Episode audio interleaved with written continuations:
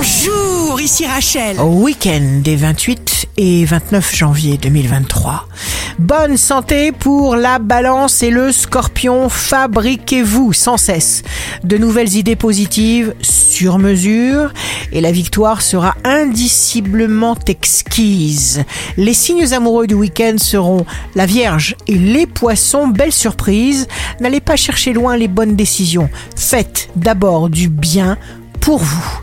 Les signes forts du week-end seront le Capricorne et le Bélier, des nouvelles envies à l'appel, des désirs, des pulsions qui ne sont sûrement pas là pour rien. Ici Rachel, rendez-vous demain dès 6h dans Scoop Matin sur Radio Scoop pour notre horoscope.